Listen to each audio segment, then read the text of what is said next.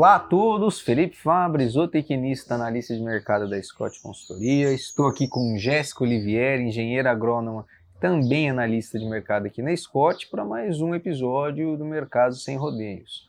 Hoje vamos falar a respeito do mercado do boi gordo, que deu uma, uma reagida nos últimos dias, o mercado de reposição, que até o momento não acompanhou, o mercado de grãos e o clima com as expectativas até o restante do ano, né? Bom, Jéssica, abrindo aqui a nossa prosa, falar um pouquinho a respeito do mercado do boi, o que, que levou a esses, esses, ajustes aí? Vem aí uma demonstração de firmeza adiante ou foi mais um movimento passageiro? O que, que você traz para a gente?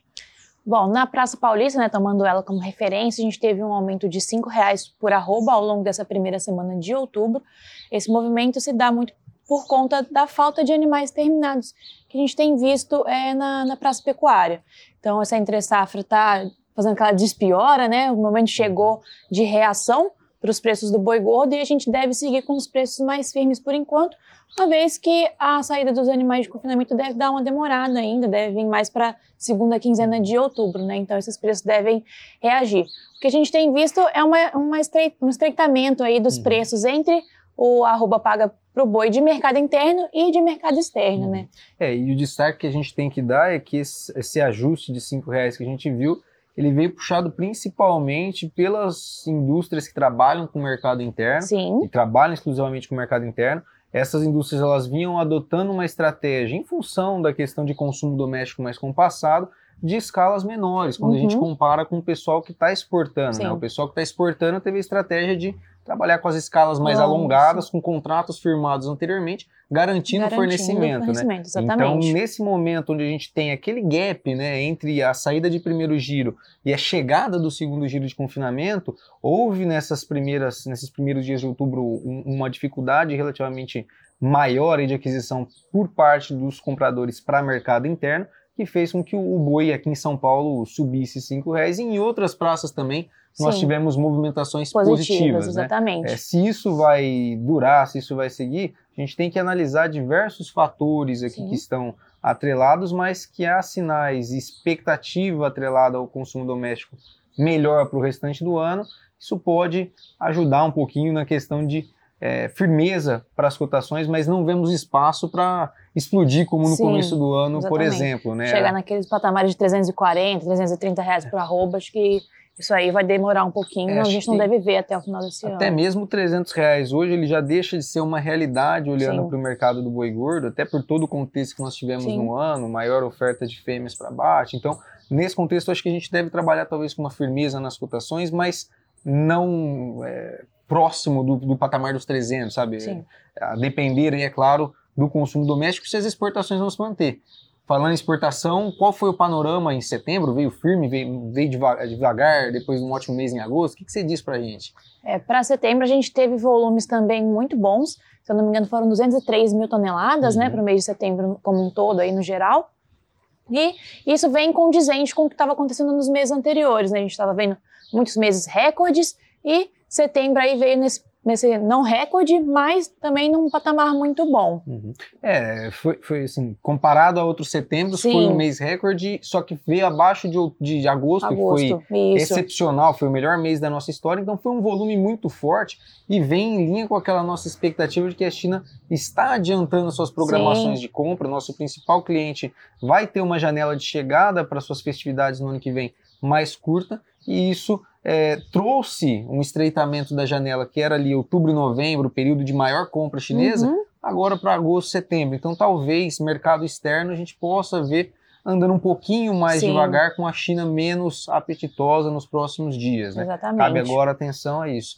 Acho Reposição que só mais um ponto Opa, antes da gente lá. fechar o boi gordo. Uhum. Vale ressaltar também que no atacado de carne bovina a gente tem visto também valorizações é, no, na, nas carcaças exato. casadas, né, principalmente. Então, essa, esse escoamento deu uma melhorada nessa primeira semana aí, essa primeira uhum. semana de outubro. Uhum. A expectativa é que continue relativamente bom para essa segunda semana também. Uhum. Então, isso deve manter os preços mais firmes na, na questão do atacado de carne bovina. legal, legal. Já a reposição ela tem vindo mais devagar. É, os negócios continuam mínimos, né? Tá, a questão da liquidez dos animais de reposição tá bem baixa. Os negócios estão ocorrendo assim é, paulatinamente. Quem tem animal para vender, que é um volume interessante, né, um volume grande, não está conseguindo vender nos patamares que estão sendo pedidos. Né? Uhum. Então, isso tem dado uma travada nas negociações. E a ponta compradora também bem receosa com relação a esse mercado do boi. Né? Então, há aí um entrave entre as duas pontas. A ponta vendedora é, tentando, pelo menos, aí conseguir preços maiores do que está sendo negociado agora, uhum. mas se vendo pressionada pela situação do capim, Sim. e a ponta compradora receosa com todo o cenário do mercado do boi gordo, é, tomando muito cuidado na hora da aquisição. Então, mer o mercado de repouso tem andado já tem algumas semanas bem travado. Travado, exatamente. E talvez a gente possa ver até uma trava maior nos próximos dias, com o clima aí já trazendo a volta das chuvas e a rebrota do capim. Sim. Aí a ponta vendedora conseguindo segurar um segurar pouquinho um mais, a ponta compradora buscando mais animal de reposição já. Então, é, nesse contexto, a gente deve seguir vendo um mercado bem travadão. A depender também da questão da valorização da roupa, né? Exato. Nós tivemos essas altas recentes, então isso pode acabar dando uma certa uma movimentação né? também. É, mas acho que no contexto geral a gente deve seguir Sim. talvez com o mercado mais lateralizado, Sim. né? Interessante. E do lado do clima, para a gente fechar, o que, que o produtor pode esperar com relação a chuvas daqui adiante? Que, é. que a gente Para o mês de outubro, nós temos visto as previsões falando bastante em chuvas para a região sudeste e centro-oeste.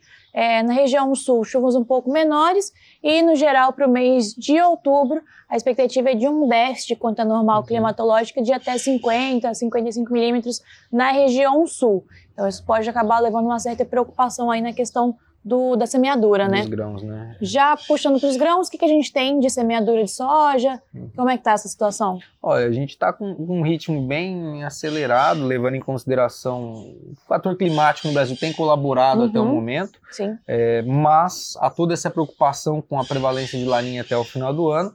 Exatamente. E ontem a Conab divulgou aí o primeiro levantamento de expectativas para a safra 22-23.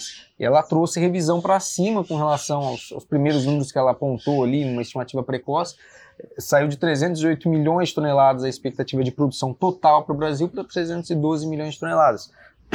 Puxado principalmente é, pela soja e pelo milho. Tá? É, com relação à soja, a expectativa da Conab é que a gente tenha um crescimento em área nessa safra 22-23, 3,4% de uhum. incremento. A gente deve chegar a 43 milhões de hectares semeados com a cultura no total. E a produção, se tudo correr bem, se o clima colaborar, está sendo o principal fator aí de peso, o clima ainda. Se o clima colaborar, podemos ter mais de 150 milhões de toneladas produzidas nessa temporada. Há de se lembrar que na temporada passada o clima também colaborou na semeadura, mas, mas no desenvolvimento depois... das lavouras foi onde ele pesou. Sim. Então, atenção principalmente ao período de desenvolvimento das lavouras ali em novembro, dezembro. Ainda mais na região sul, né, que são os principais produtores de soja e milho, assim, no, no geral, assim, na região como um todo. Né? Exatamente. E aí um outro ponto que a gente tem que trazer pensando no, no milho, né? Quando uhum. a gente olha para essa janela que deve vir dentro da ideal para a soja, isso vai levar a uma janela de plantio para o milho de segunda safra também ideal. Tomando como base o milho de primeira safra, ele deve perder espaço para a soja, uhum. por conta de maior atratividade, resultados melhores. Então a gente deve ver o milho de primeira safra perdendo espaço para a soja, mas uma expectativa de retomada de produtividade frente à safra passada e a produção chegando aí na primeira safra 28,3 milhões de toneladas estimativa da Conab também divulgada ontem. E já para a segunda safra, se confirmado essa janela dentro do ideal, a gente pode ter uma safra muito boa, semelhante à que tivemos nessa temporada. Essa temporada foram 112 milhões de toneladas, e para a próxima temporada a gente deve trabalhar com 120 a 115 milhões de toneladas para a segunda safra. É, se confirmada toda essa janela de plantio uhum. ideal. Então, cabe atenção agora, mas as expectativas para a safra brasileira são muito positivas até o momento, a depender do clima, e o mercado internacional também tem olhado muito forte para a safra brasileira, Sim. porque a gente vem com uma quebra de produção hoje nos Estados Unidos e um quadro de estoque e oferta bem apertado de modo geral. Então a safra sul-americana ela vai ser fundamental para uh, eh, balancear um pouquinho, dar uma, um alívio com relação a esses estoques finais mais enxutos no mundo. Então, provavelmente a gente deve ver os preços mais firmes para o milho e para a soja ao longo dessa safra aqui, né? É, olhando aí, pegando a questão da safra, se a gente for levar em consideração o período de colheita, a gente deve ver os preços trabalhando mais próximos do que foi na safra de 2020-21, uhum. ali na casa de 153, 155 para a soja, principalmente, que deve vir com um quadro melhor uma safra norte-americana, por mais que é, menor do que as expectativas iniciais, ainda assim muito boa comparado Sim. ao milho. O milho foi quem mais sofreu nos Estados Unidos. E no milho a gente tem um outro quadro que envolve não só Estados Unidos, mas também União Europeia, China, outros países, a própria questão da Rússia e Ucrânia influenciando bastante, Sim. que dão sustentação, maior sustentação à cotação do milho. Eu não vejo tanto espaço para que o milho ceda tanto durante o período da safra, mas olhando aí para a soja, a gente pode ver a soja trabalhando um pouco mais frouxa lá é, ao longo de toda a temporada 22-23. Para curto prazo, só para a gente fechar, a gente está com a colheita da safra norte-americana em andamento hoje. Uhum. Essa colheita da safra norte-americana ela deve botar uma pressão maior com relação aos preços no mercado internacional e o preço tanto do milho quanto da soja aqui no mercado brasileiro podem perder sustentação em curto prazo. Então a gente deve ver um mercado mais frouxo em curto prazo e a partir de dezembro uma retomada das cotações aí, tanto para o milho quanto para a soja, aguardando a safra brasileira. Obrigado pela sua audiência e até a próxima. Até a próxima.